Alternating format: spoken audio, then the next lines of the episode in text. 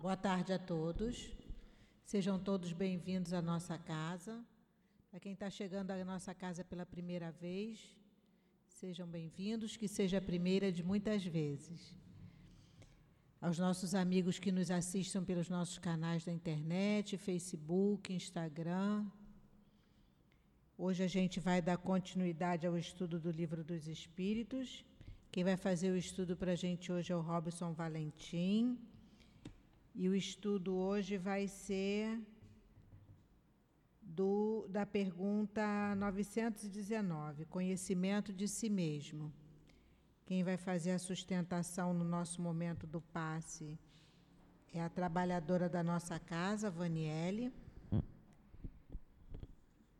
que vai fazer a sustentação e o estudo vai ser do capítulo 15, Fora da Caridade não há salvação dos itens 8 e 9, que tem como título Fora da Igreja não há salvação, fora da verdade não há salvação. E eu vou começar dando sempre os convites, convidando a todos para que venham estudar na nossa casa, estudar a doutrina espírita, porque a doutrina espírita é uma, é uma doutrina que ela vai abre a nossa mente a gente consegue encontrar algumas respostas para esse monte de questionamento que a gente tem a respeito da vida, por que, que a gente está aqui, o que, que, que eu vim fazer aqui. Então, a doutrina espírita abre um pouquinho a nossa, a nossa mente e ajuda muito, né? A gente conseguir passar, a gente está aqui, sabe que a gente está num planeta de prova e expiação. Então, o que, que é isso? Obrigada, Lu. O que, que é isso? Planeta de prova e expiação? Por quê? São tantos porquês, né? E a gente, sem o estudo, fica realmente muito complicado a gente conseguir passar por isso tudo. A nossa casa, semana que vem, o SEAP está fazendo já cinco anos, né? Passou rápido, está passando bem rápido. E a gente está convidando a vocês que venham no sábado fazer o nosso estudo. Normalmente a gente tem aqui um bolinho à tarde. Então a gente aproveita, já festeja o quinto aniversário da nossa casa. Essa casa que realmente nos acolhe com muito amor, com muito carinho, em que a gente tem uma afinidade muito grande com o trabalho da casa, com a direção espiritual da casa. E a gente tem, eu, eu e eu acho que todos os trabalhadores e frequentadores, a gente tem uma gratidão muito grande, porque isso é uma oportunidade de trabalho. Uma oportunidade para que a gente possa ir acertando nossos ponteiros, caminhando sempre melhor. Então, estão todos convidados para vir assistir os nossos, os nossos estudos e comemorar com a gente semana que vem o aniversário do SEAP. E a gente agora está com um curso do Livro dos Espíritos, um horário novo, que começou hoje. É de 8h30 da manhã às 9h30. Então é um pouco que começa às 8h30, termina às 9h30 e logo depois tem a palestra de sábado que começa às 10 horas. Então você se puder vir no sábado, você já faz o estudo, já fica para a palestra, já conhece a nossa obra social. Então, faz tudo num dia só. Bom, né? Muito bom. Então, eu vou agora, por favor, eu gostaria só de pedir que, se vocês pudessem, pôr o celular no modo vibra ou desligar, se precisar atender sem problema nenhum pode ir ali fora no corredor atender, mas a gente pede que evite que o celular toque na hora do estudo ou na hora do passe, porque o celular toca, a nossa atenção vai toda para o celular. Então, eu gostaria de pedir que diminuísse, pusesse no modo silencioso. Se alguém depois do estudo precisar de atendimento fraterno, onde vocês vão conversar com o médium para receber alguma orientação, é só aguardar depois, ficar sentadinho depois do estudo, que a gente vai encaminhar um trabalhador para que possa orientá-los. Eu vou agora fazer a leitura do item 8 do Evangelho, que tem como título Fora da Igreja não há salvação, fora da verdade não há salvação. Enquanto que a máxima fora da caridade não há salvação apoia-se sobre um princípio universal, abrindo a todos os filhos de Deus o acesso à felicidade suprema, o dogma fora da igreja não há salvação apoia-se numa fé especial em dogmas particulares e não sobre a fé fundamental em Deus e na imortalidade da alma, que é comum a todas as religiões. Ele é, exclu ex desculpem, ele é exclusivo e absoluto. Ao invés de unir os filhos de Deus, ele os divide. Em lugar de induzi-los ao amor por seus irmãos, ele mantém e aprova a animosidade entre os seguidores dos diferentes cultos que consideram uns aos outros como malditos na eternidade, sejam eles parentes ou amigos neste mundo, desconhecendo a grande lei de igualdade diante do túmulo e os separa no cemitério. A máxima fora da caridade não há salvação é a consagração do princípio de igualdade diante de Deus e da liberdade de consciência. Tendo essa máxima como regra, todos os homens são os irmãos, e qualquer que seja a sua maneira de adorar o Criador, eles se dão as mãos e oram uns pelos outros. Com o dogma, fora da igreja não há salvação, eles se amaldiçoam, se perseguem e vivem como inimigos. O pai não ora pelo filho, nem o filho pelo pai, nem o amigo pelo amigo, eles se julgam reciprocamente condenados para sempre.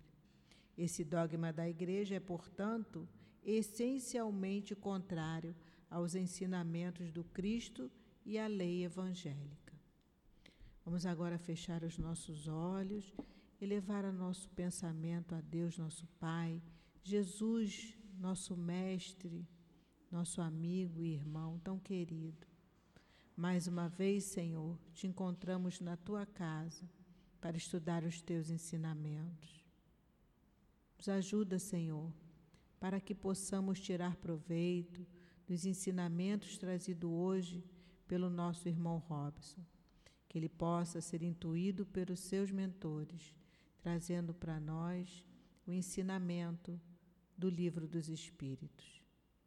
Que nós possamos assim, Senhor, em nome da coluna de espíritos que sustenta a nossa casa, em nome do nosso querido altivo, Dr. Herman Baltazar, Antônio de Aquino e todos esses tão queridos que aqui se encontram, pedimos a Jesus, mas acima de tudo, a Deus nosso Pai, a permissão para darmos início ao estudo da tarde de hoje do Livro dos Espíritos. Graças a Deus. Da pergunta.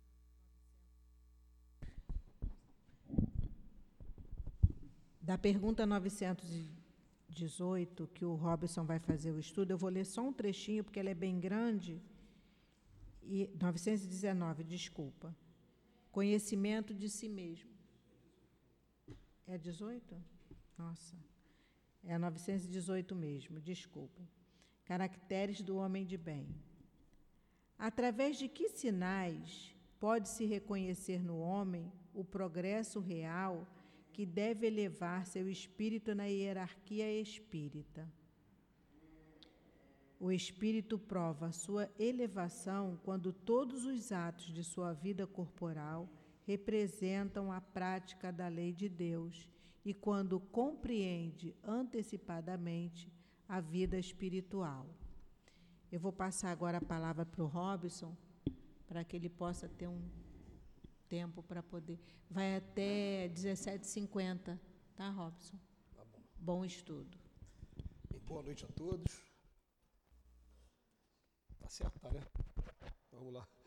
Boa, boa, boa tarde ainda, né? Boa tarde, né? Não é boa noite não, né? É, a gente começa sempre agradecendo a casa por mais uma oportunidade de trabalho e pedindo aos espíritos que agora possam estar ajudando a gente, que a gente está estudando a quarta parte do livro dos espíritos. E a gente lembra que depois desse livro aqui, né, dos espíritos superiores, falarem para a gente, ó, somos espíritos imortais, não somos esse corpo aqui. O que eu sou de verdade preexiste a esse corpo, e quando esse corpo acabar o prazo de validade, a gente vai seguir também. Vem dizer para a gente que nós fomos criados simples e ignorantes um dia pelo Pai, saímos da mão do Pai sem inteligência nenhuma e sem moralidade nenhuma, isso é que é simples e ignorante, e que a gente está através da experiência na matéria, vai e volta, vai e volta, adquirindo experiência. Né? E aí o que acontece? Como a companheira falou para a gente também, né? a gente também, o mistério que a gente procura descobrir, por que, que a gente está aqui, de onde a gente veio, o que, que a gente está fazendo aqui no mundo de expiações e provas, que você abre aqui o Evangelho segundo o Espiritismo no capítulo 3, e ele vem falar para a gente que é um mundo onde o, o mal ainda sobressai sobre o bem, que a característica nossa aqui na Terra é que todos nós somos rebeldes ao Evangelho de Jesus, a maioria de nós a gente já conhece o Evangelho, já ouviu falar, mas tem uma dificuldade enorme de praticar o Evangelho, porque cá para nós, né? É, amar o inimigo não é para qualquer um, não. Perdoar 70 vezes 7, menos ainda. Muito difícil também para a gente aqui na terra ainda. Dar a César o que é de César. Bateu numa face, oferece a outra, pediu a capa da túnica, pediu para caminhar mil passos, caminha dois mil passos. Mas todos nós aqui, com certeza, se a gente for abordado no meio da rua por alguém, fala assim, eu, eu sou cristão. Aí você abre o evangelho e fala lá, nem todos os que dizem Senhor, Senhor entrarão no reino dos céus. Só aqueles que praticam a minha lei. Mas Jesus foi bem claro. Jesus falou, quando chegou aqui, eu falei, eu não vim para os que estão sãos, não, eu vim para os que estão doentes. Hoje de manhã, a gente fazendo a nossa página, né, que a gente tem um, uma página do, no YouTube, que a gente faz 10 minutos com o Emmanuel, né? Já está no, no, vídeo mil e alguma coisa, mil, mil cento e alguma coisa, né? E a gente fez uma página que eu vou até pegar aqui, é, tenho que primeiro botar online, né? no livro Bênção de Paz. É uma página que chamou a nossa atenção, porque o Emmanuel ele começa exatamente dessa maneira. Ele pega uma, um texto do Evangelho de, do, do, Evangelho da Carta de Paulo, e nessa carta de Paulo ele fala assim, né? É, deixa eu pegar aqui para vocês. Ele fala: ai de mim se não pregar o Evangelho. Está na primeira Epístola ao Coríntios. Aí, curiosamente, os primeiros parágrafos aqui não falam nenhuma vez que pregar o Evangelho é usar a palavra. Vocês lembram que o, o, o, Francisco de Assis, ele tinha uma frase, falava assim, ide pregar o Evangelho. Se for necessário, usa a palavra. Mas mostrando para a gente que pregar o Evangelho não é através da palavra, não é através das nossas atitudes. Aí ele começa aqui, ó é, às vezes fugimos ao serviço evangélico justificando a omissão com os defeitos que ainda nos caracterizam. Dizemos-nos demasiado fraco para cooperar com a beneficência e desertamos do contato com os irmãos em penúria. Então ele está dizendo para a gente, ó, pregar o evangelho, na verdade, é procurar os irmãos em penúria, em primeiro lugar. Não é você estudar todo dia, estudar todo dia ajuda, gente. Sim, Jesus falou, conhecereis a verdade, a verdade vos libertará, não é isso? Mas é a prática. E depois ele coloca aqui: afirmamos-nos inábeis e recusamos, às vezes, encargos honrosos que nos confiam. Fugimos das obrigações que a gente assume. É outra maneira de não estar cumprindo o Evangelho. Eu não vou ler aqui muito, para não, não ficar cansativo na leitura, mas a gente vai, vai ouvir os Espíritos chamando a nossa atenção o tempo todo, falando, gente, ó, quem está aqui na Terra hoje, nós que estamos aqui na Terra hoje, somos espíritos imperfeitos. Ponto. Não existe espírito perfeito aqui na Terra. É chato ouvir isso, né? mas é a realidade. Tá? Então, cabe a cada um de nós agora a gente começar a identificar, então, por que, que eu estou aqui na Terra? Aonde eu estou sendo imperfeito? Aí ele falou sobre isso tudo aqui no livro dos Espíritos, depois fala sobre as leis morais. Quando chega nesse capítulo final, aqui na quarta parte, que é da perfeição moral, vem hoje caracteres do homem de bem e na semana que vem, se seguir a sequência, vem o conhecimento de si mesmo através de Santo Agostinho, que ele fala para a gente, ó, todo santo dia, quando botar a cabeça no travesseiro, interroga sua consciência, e, mas sempre fazendo a comparação. A gente precisa, sim, da leitura, do estudo. A gente precisa, acima de tudo, de prática. Então, está fazendo essa comparação o tempo todo. Então, gente, ó, eu vou ler uma pergunta aqui do Livro dos Espíritos, que é 918, e depois vou pegar também emprestado aqui do capítulo 17 do Evangelho, mas é um, são capítulos que ó, a gente vai ler e a gente vai se enquadrar em alguma coisa, vai ter alguma coisa que vai falar, meu Deus, aqui eu não estou bem não. Mas pelo menos eu vou começar a pensar assim, sabe aquela quando você vai fazer vistoria, alguém já fez vistoria de alguma maneira? A pessoa vai colocando aquele traço do lado, né? Aqui está legal. Pelo menos eu iniciei alguma coisa. Então você, ó, aqui está legal. E aqui está longe ainda. Aqui ainda tem todo um trabalho por fazer. Mas pelo menos é um roteiro que vai sendo dado para a gente, para que a gente entenda o que é homem de bem mesmo.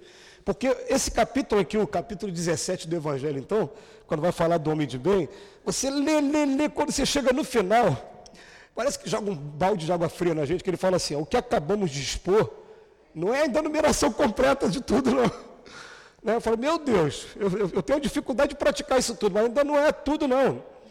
Aí ele coloca aqui, mas todo aquele que se esforça por possuir as que aqui foram citadas, está no caminho que conduz a todas as outras.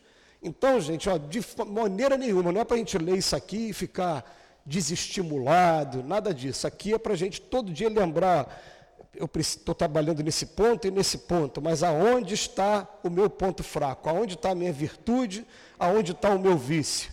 E aí tem uma frase do Emmanuel maravilhosa que ele diz assim, que a hora que a gente consegue entender o Cristo e buscar o Cristo de verdade, parece que uma, uma luz começa a entrar na gente, vergastando, ele usa essa palavra, vergastando até que as sombras nos abandonem por definitivo.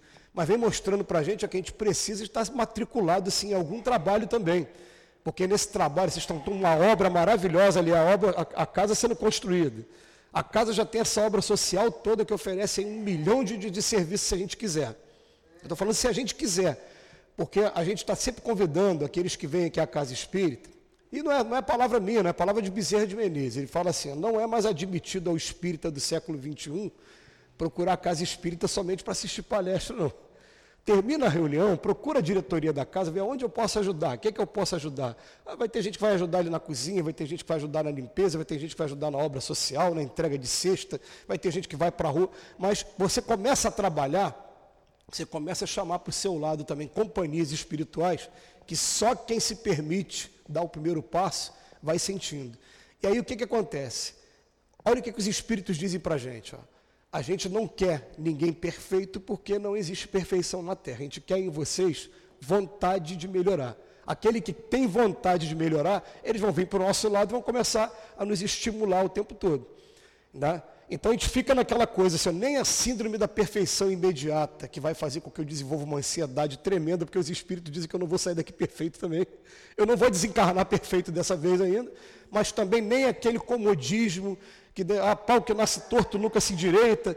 Não é isso, absolutamente. Vai estar tá propondo a gente uma terapia daqui para frente. Deu para entender bem? Só para a gente não ficar tão desanimado, porque tem coisas que a gente vai ler que fala, meu Deus, né? dá falta isso tudo. Eu tenho muito é, ouvido os espíritos falando comigo o seguinte, falando, aqui está legal, aqui está legal, mas você está deixando esse campo aqui falho, e é por aqui que está entrando a infiltração. Estão usando esse termo infiltração. Aliás, até uma palavra que o doutor Erma usa muito, né? infiltrações. E eu fiquei imaginando o seguinte, já que a gente está fazendo obra aqui na casa, a gente está vendo aqui a casa toda pintadinha e tal, mas se tiver um tijolo ali que é abrir, né? E começar a passar o, é, o bicho, começar a passar água, esse salão não vai ficar bonito do jeito que está. Ali vai mostrar uma infiltração então ele fala lá, já que é ali, então é ali que eu tenho que dar uma atenção maior. Um determinado vício que eu tenho, é ali que eu tenho que dar uma atenção maior, né? programar aqui a minha vida. E, gente, a gente faz programações materiais, que elas são maravilhosas, e o Emmanuel tem uma página que fala isso também. A, a, a conquista material é muito importante, aquela coisa de você falar, eu quero comprar minha casa, vai lá, junta dinheiro a vida inteira, sacrifício, compra a sua casa. Eu quero comprar o um carro, eu quero é muito importante porque quando você consegue conquistar materialmente, daqui a pouco você fala, então eu também consigo conquistar espiritualmente. Eu tenho que aprender a perdoar, eu tenho que aprender a amar o ser humano, eu tenho que aprender a respeitar todo mundo. Né? E vai entrar aqui no caracteres do homem de bem. Olha, olha a pergunta 918, como é que é? Através de que sinais pode-se reconhecer no homem o progresso real que deve elevar o seu espírito na hierarquia espírita. Existe uma hierarquia, pergunta 100 do livro dos Espíritos, né? a gente começa lá do espírito imperfeito, simples e ignorante, e vai chegar na perfeição. Como é que eu faço para ter esse progresso, essa hierarquia? Resposta: o espírito prova sua elevação quando todos os atos de sua vida corporal representam a prática da lei de Deus. E quando compreende antecipadamente a vida espiritual. Aí você chega aqui na Terra, a gente está muito influenciado pela matéria, a gente precisa da matéria, porque é, é, é o caminho do meio, tem que ser equilíbrio. Eu virar agora e falar, você não precisa de dinheiro, daqui a pouco você vai comprometer o teu corpo físico, a gente precisa do corpo físico, que é o vaso sagrado, para poder estar tá exercitando o espírito. Eu sei que esse corpo não sou eu, mas eu preciso dele agora. E o que esse corpo sofrer vai cair, vai trazer consequências para mim também, né? Sinto frio, calor, fome, ó, eu estou com a garganta inflamada, tive que colocar agora o casaco aqui agora, né? Eu tenho que cuidar desse corpo.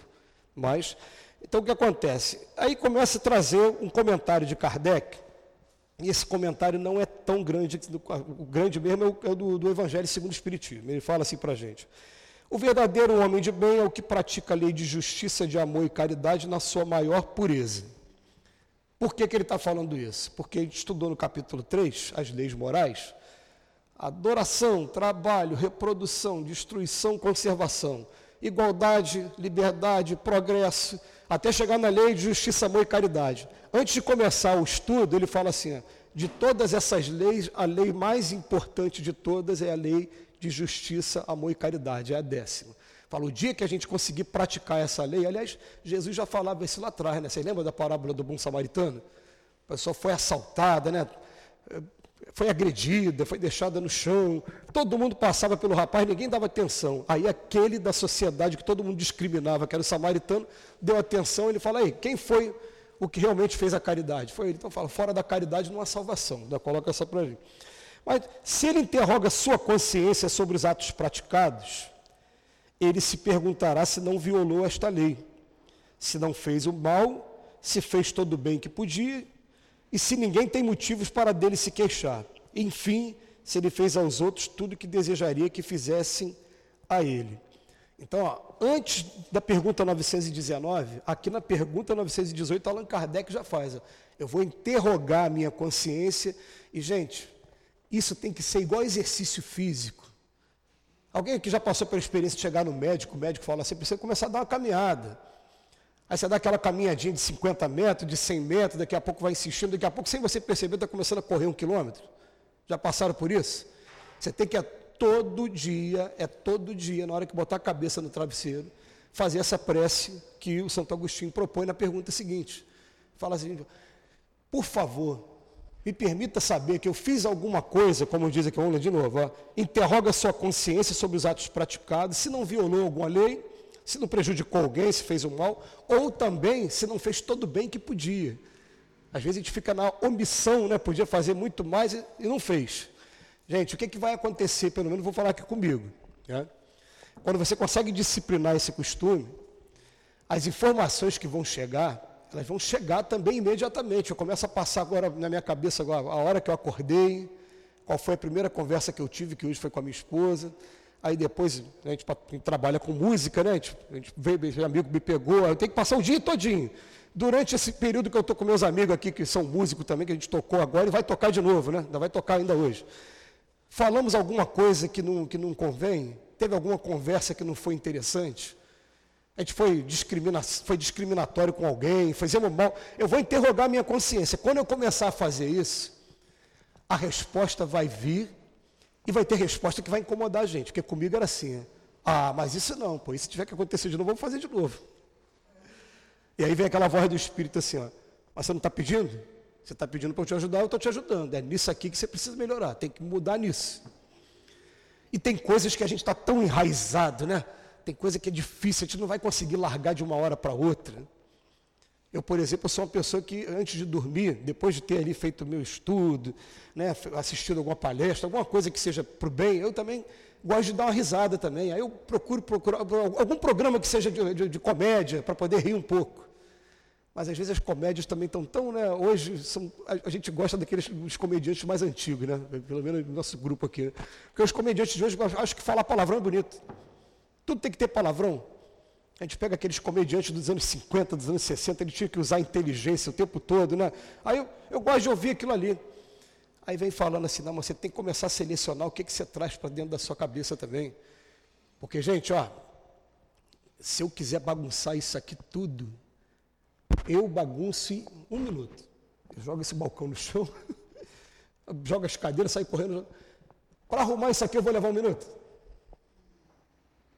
É assim que a gente faz com a nossa mente aqui, ó. A gente começa a trazer esses programas violentos para o jornal, é, é, repórter que está trazendo notícia desastrosa, não aí à noite, como é que você vai dormir? Aí está todo mundo tendo problema de ordem psicológica e tendo que procurar médico, aí o médico diz que é estresse, outro diz que é ansiedade, passa esses remédios aí antidepressivos, né, remédio controlado, por quê? Porque a gente está vivendo nisso, a gente tem que começar a selecionar o que a gente traz para a gente, para a nossa mente. Então, chegou a noite, eu vou interrogar. Fiz alguma coisa de errado? Ele continua. O homem compenetrado do sentimento de caridade de amor ao próximo, ele faz o bem pelo bem, sem esperar retorno, e sacrifica seu interesse à justiça. A noção de todo mundo de justiça aqui, a gente já tem. Se a gente chegar aqui fora e ver alguém sendo agredido, a gente vai ficar penalizado. Só que a, a maneira como a gente reage à injustiça é que está fazendo a diferença ainda, porque muitos vão reagir o quê? Ah, está batendo, eu vou lá, vou bater também. Né? Igualou tudo. Não é assim que resolve o problema. Né? E a gente tem que compreender o seguinte: eu estou usando essa figura de maneira mais recente por conta do encontro do Chico Xavier que a gente está fazendo. Estou usando esse. Tem 19 anos que a gente participa do encontro sobre a vida e obra do Chico Xavier. Aliás, Alexandre participou muitos anos com a gente também. É que acontece? É, os espíritos estão falando assim: alguém já viu quando você pega uma semente e planta a semente? O Emmanuel fala assim: ó, você jogou a semente embaixo da terra, você nem desconfia que tem um montão de bicho que vai se alimentar da semente. A semente tem que trabalhar mais rápido do que a destruição que está sendo imposta a ela. Aí ela vai crescer, crescer. Quando ela sair o primeiro broto, aparecer aquela pontinha da árvore aqui, Agora, além dos bichos que estão querendo se alimentar aqui embaixo, vai ter ave, inseto que vai também querer se alimentar dela. Ela tem que crescer mais rápido para sobreviver. Né? Quando chega aquela árvore frondosa, aquele galho, aquela coisa toda, você, você não desconfia que teve esse trabalho todo, deu trabalho. Né? Agora passa para o espírito. Ó, nós fomos criados simples e ignorantes, embrutecido, violento. E a gente está através de várias encarnações, o quê? Aprendendo a desenvolver a moralidade. Vamos lá. Azinha da inteligência, azinha da moralidade. Encarnei, fome, eu tenho que comer. Mas no primeiro momento eu tenho que comer, o que, que eu vou fazer? Eu até mato, tiro a vida das pessoas para me alimentar. Farinha pouco, meu pirão primeiro. Aí daqui a pouco chego no plano espiritual, vejo a consequência, o espírito que eu tirei a vida dele vem, vem, vem me cobrar. Fala, né? E começa a vir causa, causa e efeito. Aquela... Chega uma hora que eu, pera, peraí, eu também, eu, ninguém nasceu para ser infeliz o tempo todo. A partir de agora eu quero é, é, me alimentar, mas não prejudicar ninguém. Aí comecei a desenvolver a asinha da moralidade. Então é assim o tempo todo. A gente, inteligência, usa mal a inteligência, vem a moralidade. Tudo que a gente está prejudicando, todo mundo que a gente está prejudicando, a gente vai prestar conta daqui a pouco. Então a gente começar a ficar com a consciência tranquila é o quê? É a gente deitar a cabeça no travesseiro e falar, ah, o mundo está desse jeito, mas eu não estou. Gente, eu vou falar uma coisa aqui, né, que é, é, não é que eu seja perfeito não, né, mas me, me ajudou muito agora. A semana passada eu passei por um assalto, né, mas passei por um assalto assim, eu fui preparado porque falei do assalto no encontro do Chico domingo retrasado lá em, em Campo Grande. Aí quando chega na terça-feira eu fui chamado para fazer uma palestra que o tema era benefício pago com ingratidão, e era de 7 às 8, 7 e meia às 8 e meia, então 7 às 8, 7, 7 às 8. Aí é, no meio da palestra eu falei assim, tem gente que, por exemplo, por conta de um assalto, abandona o trabalho da casa espírita. Aí falei na palestra assim, se um dia acontecer de você ser assaltado, os espíritos recomendam o seguinte, ó, não reage, não fala nada, deixa levar tudo o que quiser levar. Porque esses espíritos eles estão endurecidos por conta da violência urbana. Então o que acontece? Eu conheço gente que na hora do assalto foi falar Jesus e tomou um tiro na perna. Não fala nem Jesus. Deixa ele fazer o papel dele deixa ele embora. Eu falei isso 7h40. Quando cheguei 8h20, cheguei em casa, fui rendido na porta do portão da minha casa. Aí me levou celular, levou carteira, levou o carro, levou minha bolsa de trabalho. E dentro da minha bolsa de trabalho tinha dois HDs com todas as fotos da minha família, filha, de, de quando nasceu, de 2004 para cá. De 2004, foto e vídeo. Eu levei para o trabalho fazer backup. fazer cópia, perdi aquilo ali, né? E fiquei me doendo ali, falei, meu Deus, eu podia. Eu não quero nem saber de carro, mas as fotos eu queria recordação, né? Guardar. Aí veio aquela vozinha falando assim, mas vem cá, você já imaginou se você fosse um criminoso e dentro daquele HD ele tivesse alguma coisa que te recriminasse, alguém pudesse usar contra você? Eu falei, caramba, eu fiquei pensando, é, realmente, eles vão pegar dados meus aí de tudo aí que você puder imaginar, de repente até de Receita Federal tem dado meu ali naquele backup ali. Mas crime, alguma coisa, não tem. Fotos comprometedoras, qualquer coisa, não tem. Falei, ó, muito obrigado à doutrina espírita. Deixa, minha vida está aqui. Eu sou espírito imortal mesmo, né? Eu não sou o primeiro nem o último que está acontecendo isso. Mas eu, eu vou dizer uma coisa para vocês: quem não foi assaltado ainda, né? Ficar baqueado a gente fica. Eu fui na terça-feira, até sexta-feira eu estava meio. Mas na sexta-feira eu bati mesmo, falei, gente, eu não posso deixar isso me atrapalhar. Eu vou, não, tem que. A minha vida continua, acabou. E aí levantei a cabeça e vamos embora, vamos seguir. Né? Mas, vamos voltar para cá. Aí ele bota aqui é compenetrado do sentimento de caridade, de amor ao próximo, faz o bem pelo bem sem esperar retorno. Tá. Aí depois bota, é bom, humano e benevolente para com todos. Tem uma perguntinha no livro dos Espíritos que fala assim, né? Como é que a caridade segundo entendia Jesus? Quem lembra qual é a resposta? Três respostas.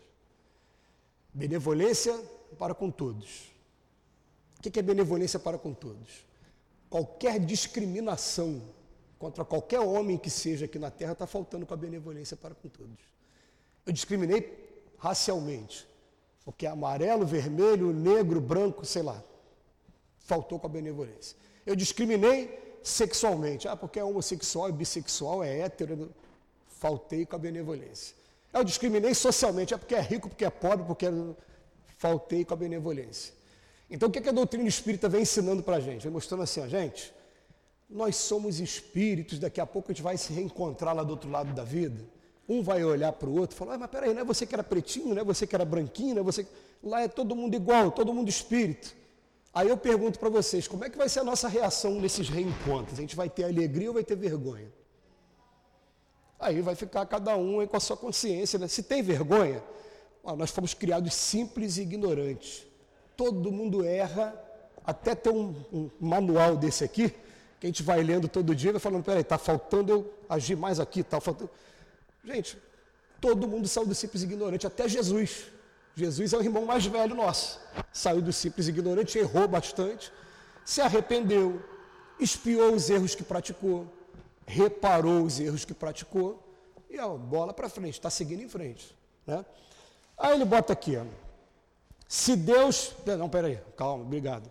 Eu falei três: benevolência para com todos. Segundo, perdão das ofensas, indulgência com os defeitos dos outros. Isso é caridade, segundo entendia Jesus. Tá? Vamos continuar aqui. Se Deus lhe concedeu o poder e a riqueza, considere essas coisas como um depósito de que deve fazer uso para o bem. Delas não se envaidece, pois sabe que Deus que lá deu pode tirar também. Ó, isso aqui seria um estudo todo voltado só para esse tema. Eu vou fazer um resumo muito breve aqui. Os espíritos na, na, na, lei de conservação, quando você vai estudar na lei moral de conservação, falam assim: é errado eu ter dinheiro? É errado eu, eu ter riqueza aqui na Terra?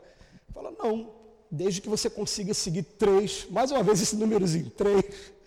Quais são os três requisitos? Primeiro, que o teu patrimônio nunca seja conquistado prejudicando alguém. Se você prejudicar alguém, você vai prestar conta com a lei de causa e efeito daqui a pouco. Segundo, que o teu patrimônio, você não permita nunca que o teu patrimônio te enfraqueça fisicamente. Sabe por quê, gente? Tem gente que quando tem a facilidade financeira, que eu só vou comer aquilo, eu só vou usar determinada substância e usa as drogas aí, né? É, é, muito grande o número de artistas que acabou com a vida quando teve facilidade financeira, né? E terceiro, é, não, desde que você não deixe que o teu patrimônio, a tua riqueza, acabe com você moralmente também. Moralmente, é uma pessoa que fica muito egoísta, a sensualidade aqui na terra. A pessoa, quando tem facilidade financeira, o que, que ela quer fazer? Ela quer namorar as mulheres mais bonitas do mundo, os homens mais bonitos, mas esquece que aqui quem vê cara não vê coração, porque normalmente, será que o corpo é bonito? Será que o espírito também é bonito? Aí eu sempre pergunto, corpinho do Chico Xavier era o corpo modelo, servia de modelo aqui para gente? Olha o espírito que é o Chico Xavier. E a gente vai encontrar muito isso aqui na Terra, né? Mas são esses três. Então fala para a gente, tenha riqueza, Saiba usar da melhor maneira, eles falam para a gente, ó, usa assim, ó, investindo em você, porque o que você estudar, se formar, ó, é patrimônio que nem o ladrão nem as traças vão alcançar. Você está levando com você, seu, o corpo fica, eu levo isso comigo. Então, ó, tem dinheiro hoje? Faz faculdade, faz pós-graduação, faz doutorado, faz mestrado, faz tudo que você puder. Tiver que ir lá para a Europa para estudar igual os amigos, vai lá, vai para a Alemanha, vai para Portugal. Só não esqueça de uma coisa. Quando voltar, coloque aquilo que você aprendeu à disposição de todo mundo, fazer diferença na vida das pessoas também. Então, o que, que você leva contigo? O que você aprendeu e a diferença que você fez na vida das pessoas, porque, gente, eu não vou encontrar isso aqui do outro lado, eu não vou encontrar carro, casa, nada disso. Aqui, bem material daqui da terra, fica aqui, né? Não tem gaveta no caixão, nem caminhão de mudança no dia do enterro, não tem. Agora, o que, que eu vou encontrar lá? Vocês. Bate aí. Agora não. É vocês. Vou encontrar a qualquer momento. Certo? Aí ele bota aqui. Se a ordem social colocou homens sob sua dependência, trata-os com bondade e benevolência, porque são seus iguais diante da lei, usa de sua autoridade para elevar-lhes o moral, não para esmagá-los com seu orgulho. Então agora está falando né, aquela situação daquela pessoa que está exercendo um cargo qualquer de chefia, de gerência. Olha, ali são seres humanos. E o ser humano, o que acontece? O dia que ele tiver com um problema, ele vai dar problema. Tem problemas desse tamanho, tem problemas desse tamanho.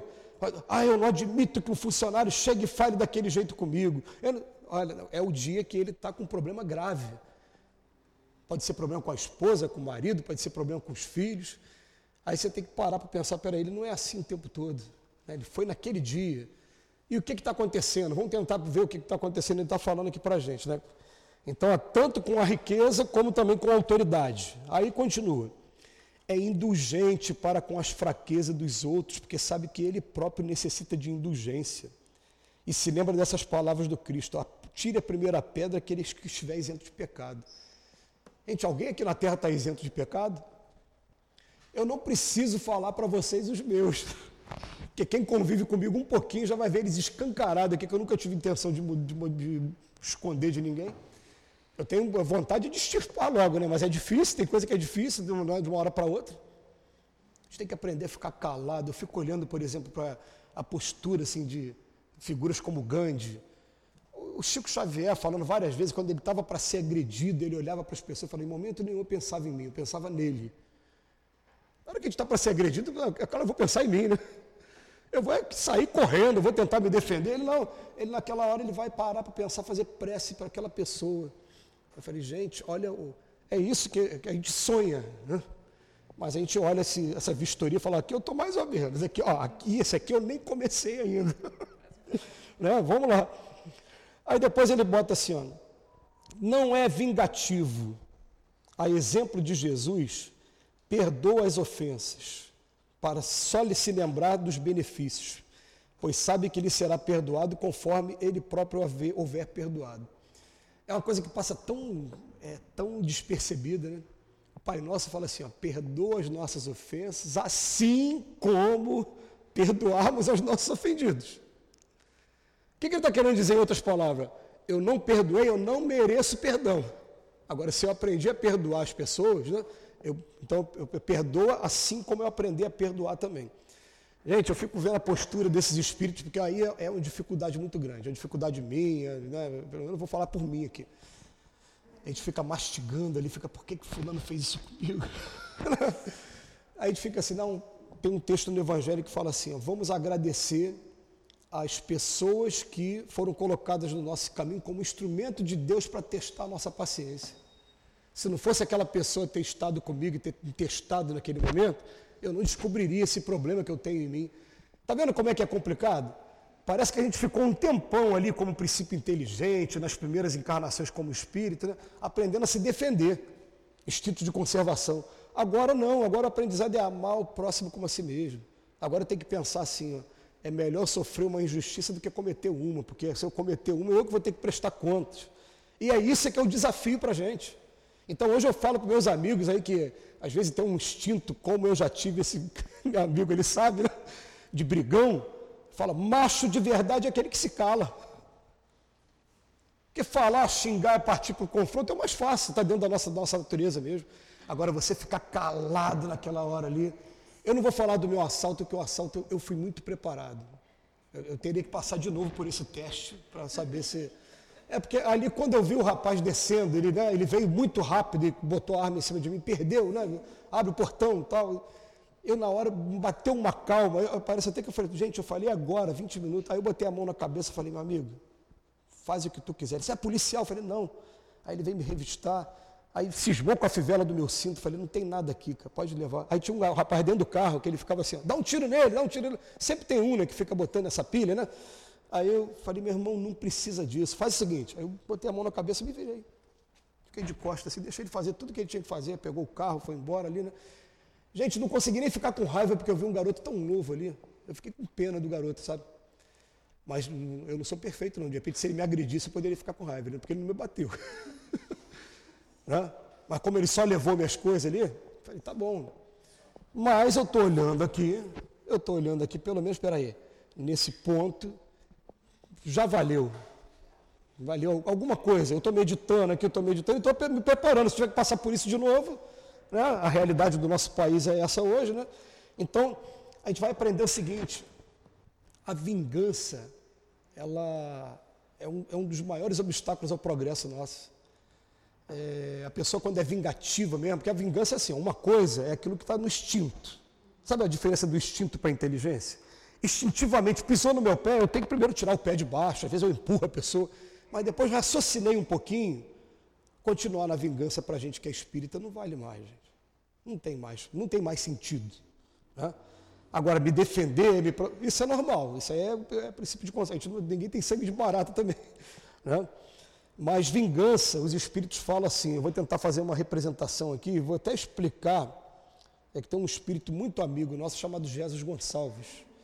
Para quem já que fica gravado aí, depois vocês pesquisam quem foi Jesus Gonçalves. Escreveu um livro através do Chico.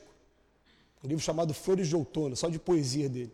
Jesus Gonçalves foi espírita aqui do, do Brasil, ele teve lepra na década de 40, 50 e foi é, separado, segregado da sua família. Mas dentro do leprosário ele fundou centro espírita, banda de música, né, um monte, um monte de coisa. Aí ele se correspondia com o Chico Xavier, falava que tinha maior vontade de conhecer o Chico, não teve oportunidade porque desencarnou. Quando desencarnou, o Chico diz que veio aquela luz. Né, o que, era? Era o Jesus Gonçalves indo visitar o Chico depois de desencarnado. E ele escreveu um livro. Aí ele falando o seguinte: Jesus começa a relatar as encarnações passadas dele e diz que teve uma em que ele era apaixonado por uma mulher, a mulher não correspondeu ao, ao amor dele. É, o nome da mulher é até Tamara, né, no livro, para quem, quiser, o nome do livro é Perdoa, tá? E ele matou aquele que era o amor dessa mulher. Ele tirou a vida da, da, do, do, do concorrente dele. Só que a mulher sabia que foi ele que tinha matado. E a mulher ficou o tempo todo ali falando: Eu vou me vingar, eu vou me vingar. E ouvindo aquela voz do, do, do marido do outro lado, falando: Minha filha, perdoa, não faz isso, você não sabe o que está fazendo. Aí ela vai lá e se vinga. Vingança. Quando ela vinga, olha só, o Jesus teria isso aqui para resgatar. Mas ela fez isso, o que, que acontece? O Jesus agora só tem isso aqui, metade. E a outra metade, quem é que vai resgatar? Foi ela. Aí o que acontece? Você está lendo o livro, se você estivesse assistindo um filme, você ia falar assim, bem feito. Ele fez dessa maneira, agora sofreu assim, assim. Não, mas ela na encarnação seguinte, ela passou pelas mesmas coisas que ele fez ele sofrer, porque ninguém tem autoridade para fazer ninguém sofrer, gente. Sabe? Então, ó, naquilo que você está se vingando e está se enchendo aí de. Você vai ter que resgatar daqui a pouco. Então, por isso que Jesus fala lá no Evangelho: bem-aventurado aqueles que têm sede de justiça, porque aqueles serão saciados. Nas nossas mesas de desobsessão, o que, é que a gente fala com os espíritos? Fala, não precisa você querer fazer justiça com a própria mão, ele já está complicado dentro daquilo que ele fez. Dá uma oportunidade só da gente mostrar para você de fora o que, é que ele vai ter que passar agora para poder consertar o que ele fez. Não precisa ser você. Vem para cá. Aí daqui a pouco o espírito para de perseguir, né? e daqui a pouco fica até com pena daquele encarnado aqui que fez aquilo com ele, porque vai ter que passar tanta coisa. Então, né, a vingança para a gente é, definitivamente não tem. E depois ele termina assim: ó, respeita, enfim, nos seus semelhantes todos os direitos que as leis da natureza concedem, como deseja que os respeitem também com relação a ele. Esse é o homem de bem. Ah, mas a gente leu isso aqui E você percebeu o seguinte, né? Teoria, pô, tem bastante. Tem um músico lá do Clube da Esquina que ele falava assim, né? Lá de Minas, falava assim, o Beto Guedes, a lição sabemos de cor, só nos resta aprender. A lição, saber a lição, aqui não está vindo para cá, para casa espírita toda hora, está estudando todo dia, né? Agora, na hora de praticar, aí que acontece? Eu boto o pé do lado de fora, quando vem o teste, eu caio. Aí daquela dor na consciência. Aí eu paro para desabafar com um amigo meu. Aí eu, pô, cara, eu não consigo entender como é que pode, cara. Eu estou estudando esse tempo todo, quando chego ali, faço. Eu falo, que bom, né? Porque antes você fazia, não estava nem aí, agora você está incomodado, a consciência está incomodando. Aí, aí tem um, um, capítulo aqui do Evangelho que fala sobre isso também, fala né, o, o pecado por pensamento. Ah, tem gente que o pensamento vem, encontra o campo desse tamanho. Tem gente que já, o pensamento chega tem resistência. E tem gente que o pensamento não consegue nem mais chegar. Bate aqui, pá, bate aqui. Pá, né? Por exemplo, nos testes que eu tive nessa encarnação, eu tenho certeza hoje que eu, em condições normais, não consigo tirar a vida de ninguém. Porque eu já tive, assim, eu podia ter pegado uma arma e ter dado um tiro. No, longe eu preferi correr o risco do que passar. Então, eu tive essa prova, né? Mas os espíritos estão convivendo comigo, eles sabem aonde eu caio. Eles sabem aonde tem a infiltração da parede, onde tem o tijolinho ali. E eu também estou estudando isso e estou procurando. Peraí, eu tenho que é, parar aqui, é aqui que eu lembro. O que, que o, obsessor faz com a gente? Né? Aliás, é o obsessor e o espírito superior também, os dois. Você vai chegar do outro lado da vida, eles têm fichas sobre cada um de nós. Ó, o problema dele está aqui, está aqui, está aqui. Ó, o calcanhar de Aquiles, né? Aquela fraqueza que a gente tem, né? O vício, está aqui, ó. Tem alguns aqui que eu até falo em palestra, outro, outro eu, eu prefiro me conservar. Mas eu boto aqui em primeiro lugar, eu tenho uma agressividade dentro de mim que me incomoda. E os espíritos, doutor Erma falou para mim, meu filho, na última encarnação nós estivemos em, em período de guerra, você passou por períodos também muito difíceis. As, as, recordações que eu tenho de vida passada são o quê? A minha cidade toda destruída, meus amigos mortos, cheiro de fumaça, aquela cena, tenta mentalizar. Vocês viram aquele quando em 11 de setembro caiu o prédio veio aquela fumaça?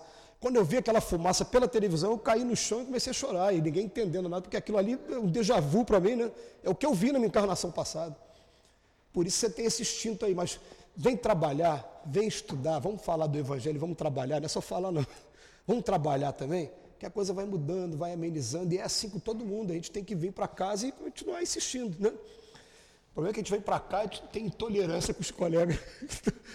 e a gente tem a mania de julgar o outro, porque o pecado do outro é diferente do meu.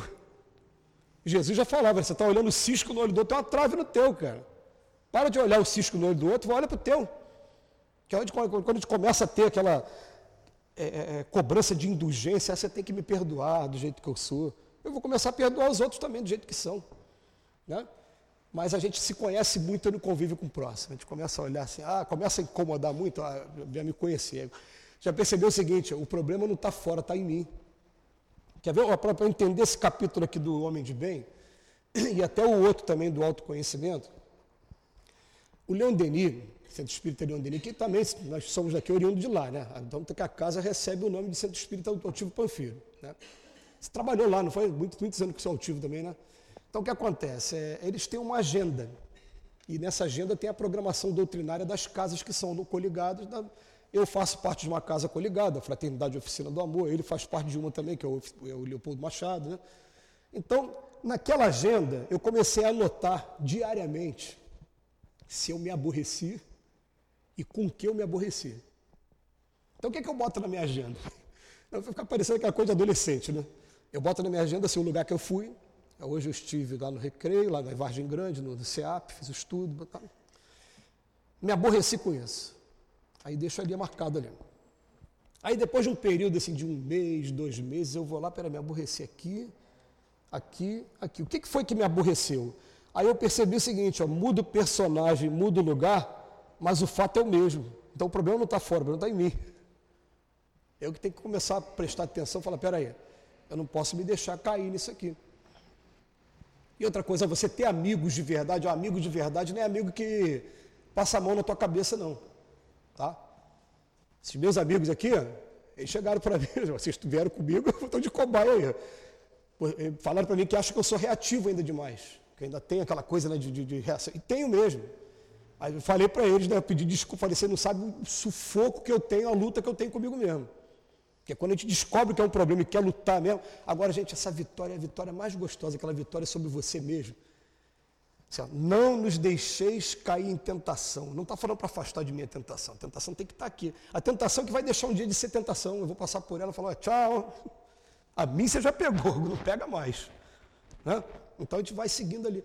Mas tem que fazer esse trabalho cada um. E é um trabalho, é um trabalho que vale a pena. Você olhar para trás e falar assim, mudei, podia ter mudado muito mais. A gente é lento aqui na Terra, né? Mas pelo menos eu não estou marcando passo, pelo menos está caminhando um pouquinho. É um trabalho que, olha só, vocês vão fazer com vocês mesmos. Não vai ser prestando é, esclarecimento para ninguém, para ninguém. É comigo e com a minha consciência, é comigo e com Deus. Falou, o Senhor me conhece desde o início, né? eu estou me esforçando e estou melhorando. Aí daqui a pouco os fatos vão acontecendo, a gente vai vendo que melhorou. Olha, o texto aqui do Evangelho segundo o Espiritismo é muito maior. Mas eu vou, por exemplo, dar um exemplo assim de como é, a gente foi orientado, nós fomos orientados a ler esse texto, espiritualmente. A primeira orientação que eu recebi com muito carinho me falou assim: todas as vezes que você for ler qualquer texto espírita, leia como se você fosse obrigado daqui a pouco a fazer uma exposição oral. Você não vai ler da, vai ler da mesma maneira. Se você tem que falar sobre isso, peraí. É uma coisa é você ler rapidinho, né? A outra não, eu tenho que falar sobre isso, eu vou ler duas, três, peraí, vou tentar, né? Primeira coisa. Então, dê atenção ao texto, mastiga o texto mesmo. Aí você vai pegar aqui, ó. O verdadeiro homem de bem tem fé em Deus. Eu tenho fé em Deus. Só que eu conheço gente que tem fé em Deus, tem tanta fé em Deus, que ele faz oração todo dia. Mas a oração dele é falar: afasta aquele camarada de mim, não deixa aquele camarada perto de mim, não. Ele tem fé. Mas todo dia ele pede a Deus coisas que não. Afasta de mim os meus obstáculos. Ele está pedindo. A fé ele tem. Aí depois vem, então, vistoria, marquei aqui, esse eu tenho, eu tenho fé. Tá. Tem fé no futuro? Não tem como a gente não ter fé no futuro. Eu fui criado simples e ignorante, vou chegar ao progresso querendo ou não querendo. Ou vou pela dor ou pelo amor. Né? Mas eu vou, não tem jeito. Então, esse aqui, beleza. Por isso coloca os bens espirituais acima dos bens temporais. Aí gente está se esforçando, eu acredito que está tá tendo, tá tendo, se for botar assim de 0 a 10, está acima do 5, está tá, tá legal. Ele sabe que todas as vicissitudes da vida, todas as dores, decepções, são provas ou expiações e as aceita sem lamentar. Já olha para aceitar sem lamentar, a gente lamenta. Por que, que aconteceu dessa maneira? Por que, que levou meu HD? A gente lamenta. Né? Mas está aqui, ó, são provas ou expiações. Eu falei isso aqui da última vez que eu tive aqui, né? Que até os companheiros lá do Leon Denis que me ajudaram nisso. Falou, não existe livramento. As pessoas usam a palavra livramento. Foi o que eu mais ouvi agora, que eu tenho muito amigo evangélico, né? A fazendo prece por mim, né? Obrigado pelo livramento que ele teve, né? Porque só levaram os bens, não bateram, não fizeram nada. Mas os Espíritos falam assim: ó, aquilo que tem que acontecer contigo vai acontecer, você querendo ou não querendo, não existe livramento. Porque a ideia do livramento, às vezes, dá a ideia de privilégio. É, eu estou aqui, o carro assaltado foi o carro da, da frente. Não, gente, aquele carro precisava passar por isso, aquela pessoa. E você não precisava, você ficou ali atrás, por isso que não passou. Mas se tiver que passar, vai passar e acabou.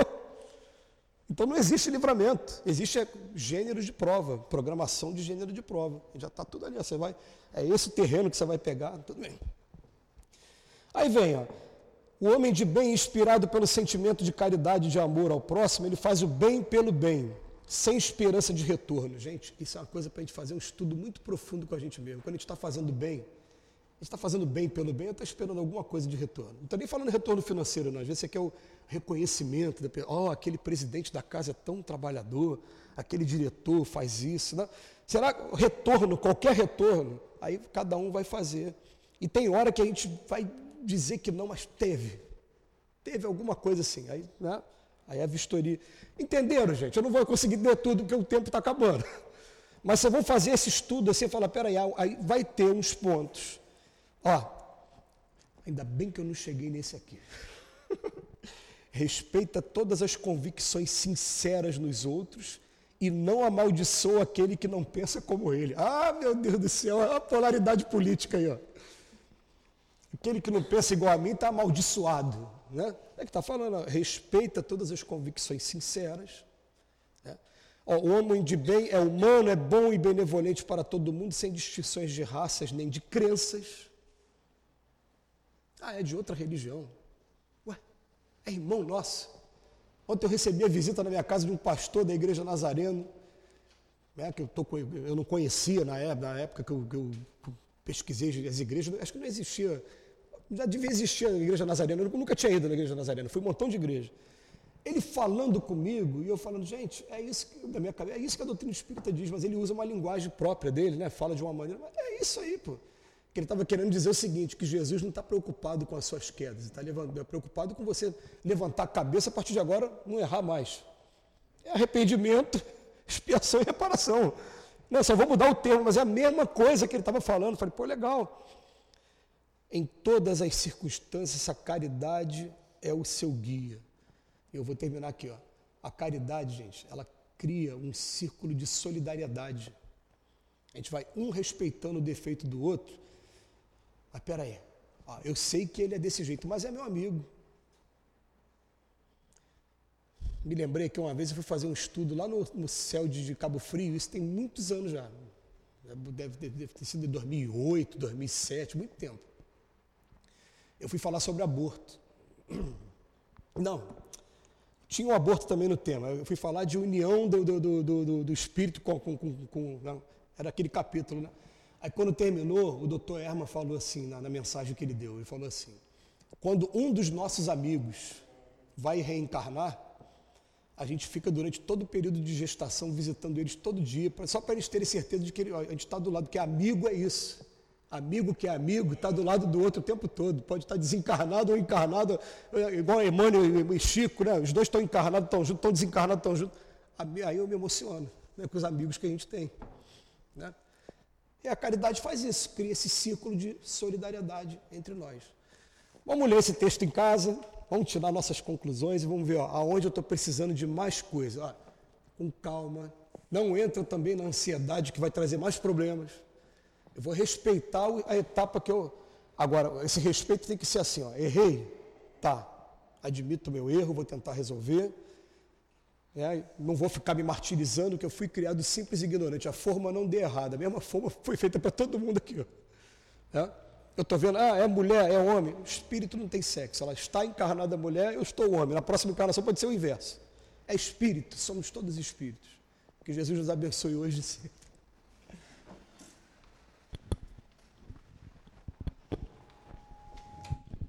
Obrigado, Robson, pelo estudo. Nós vamos passar agora para o segundo momento do passe. Por favor, vou pedir aos médios que se coloquem.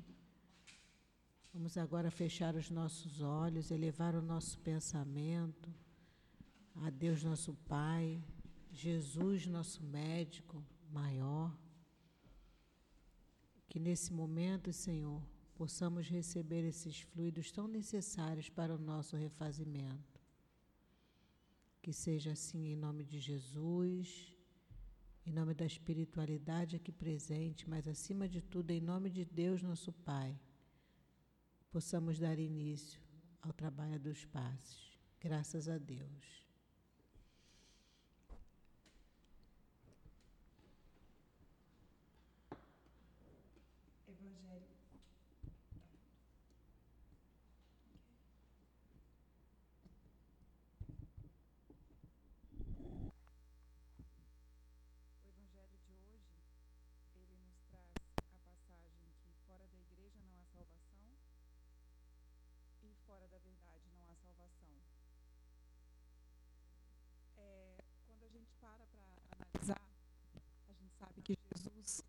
Ele diz que ele não veio para contrariar a lei, ele veio cumprir a lei.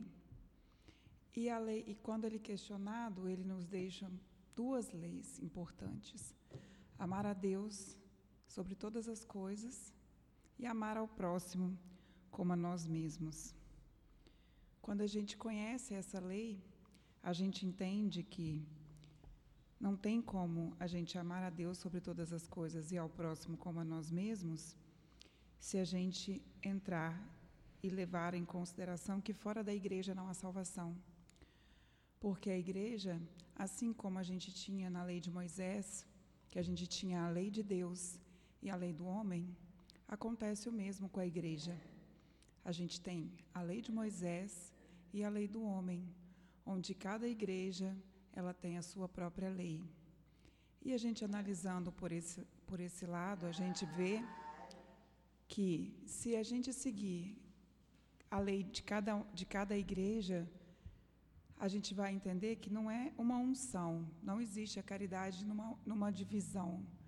A caridade, quando a gente conhece que fora da caridade não há salvação, a gente vê que a caridade ela independe de religião, ela independe de qualquer conhecimento.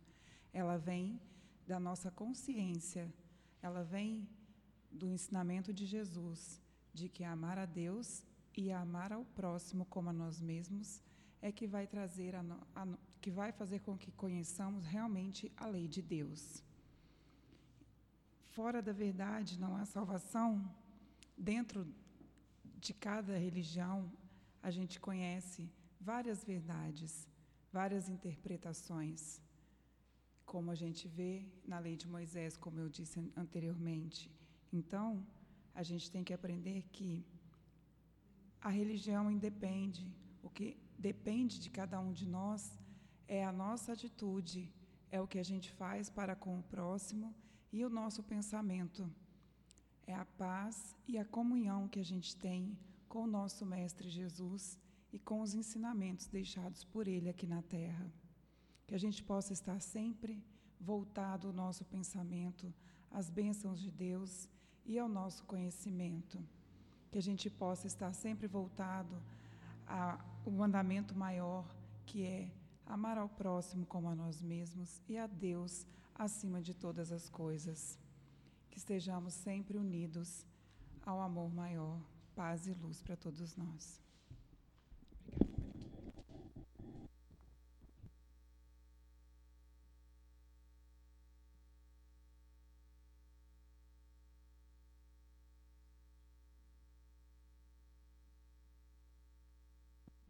Eu vou fazer agora a leitura da mensagem,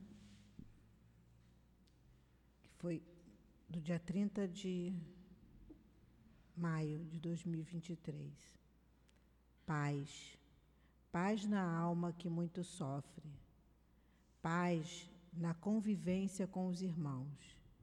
Paz na necessidade de conviverem juntos, aprenderem a falar uns com os outros e a caminharem juntos paz. Os mundos nos quais habitaram antes eram de muitas dores. O planeta em que vivem hoje é de grande aprendizado, onde a ciência evolui dia após dia, onde vocês encarnados deverão se desenvolver intelectualmente conforme o orbe em que vivem oferece. Aprendam também das leis morais para que cresçam juntos, em conjunto.